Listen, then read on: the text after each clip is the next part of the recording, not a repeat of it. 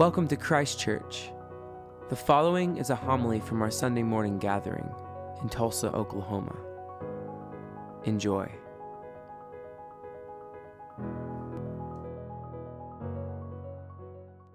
started attending Christ Church late last year, and I am so appreciative of you all. This room has been a healing place for me, largely because it's one of the only times in my week where I am still. Yes, I'm often slipping my toddler goldfish in between prayers and chasing after her as she tries to run up here and become an honorary acolyte. Yet, as my child or as my mind wanders, the words and rhythm of the liturgy continue to move around me and is always inviting me to join back into the dance. Outside of this room, there's few places where both my body and my mind can be still.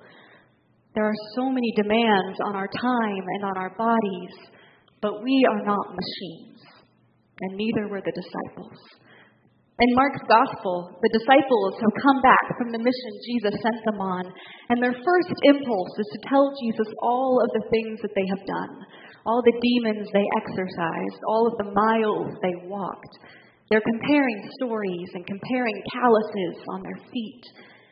And it's in this commotion that Jesus says, Shh, go and be still. Eat something. Go to a deserted place where you can physically and mentally rest. See, God provides for the needs of people whether they know what they need or not. So Jesus shepherds his disciples onto a boat to rest. And he joins them there, but one verse later, his compassion brings him off of the boat and back to the crowds. For the people saw him leaving, and they chased after him. They ran along the shore to keep up, for they couldn't rest without him. Jesus saw them and was moved, saying they were like sheep without a shepherd. For their shepherd, Herod, had little interest in their needs. He was miles away throwing a banquet for his courtiers and officers and the leaders of Galilee. The wealthy and the powerful were consumed by their own needs and wants. The wealthy were busy going up into space, while the crowds longed for, even chased after the true shepherd who would meet them where they were and meet them in their need on the ground. And now there's a gap in our gospel text this Sunday. And in it, we skip over the story of Jesus feeding the thousands with a simple lunch of loaves and fish. After this feast, he prays and rests himself before continuing his work. It's then that the people bring their sick and he heals all who reach out to him. And while the story of feeding the thousands is skipped over, it's worth noting that Herod's feast served only those in power and led to the gruesome death of John the Baptist. But Jesus' feast was for all, and Jesus' feast led to healing.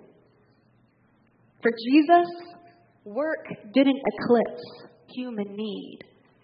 Human need was the work. Filled with compassion, Jesus, our shepherd and our king, moved from heaven to earth, from the boat to shore, to meet us in our need. Our need for a teacher to teach us how to live in relationship with God and with each other. Our need for a leader a just and righteous leader who sought unity and not power. Our need for a healer who heals without question to all who reach for him.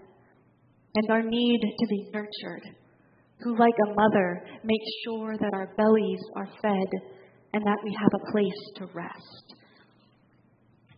The passage we heard from Ephesians this morning claims that Jesus is our cornerstone.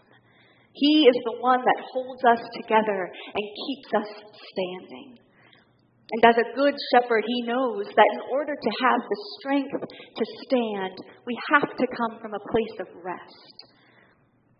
This is our foundation a compassionate shepherd guiding us to rest. A shepherd with calloused feet walking out to meet us, offering himself to sustain us and to heal us. Maybe you've come here today and you're tired. Maybe you've been working to meet the needs of others, fighting for justice, teaching, nurturing, and the work is hard and it's endless. The grace for you in this passage is that you have permission to rest, to replenish yourself, to get on a boat and drift, even for just a moment. The Holy Spirit continues to move around you and is always inviting you to come ashore and join back into the dance for others. Maybe you're rested. Maybe it's time to walk out onto the dance floor and get some calluses on your feet.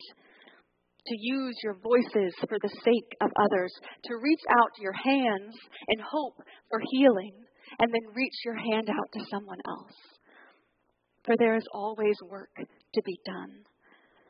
There are people whose circumstances and suffering keep them from rest people waiting for a shepherd to come off the boat and lead them to the water, to feed and nurture and heal. This week, whether you need to rest or work, know that the Spirit is with you, leading you to stillness and leading you to those in need. The Spirit is dancing alongside you and inviting you to join. Amen.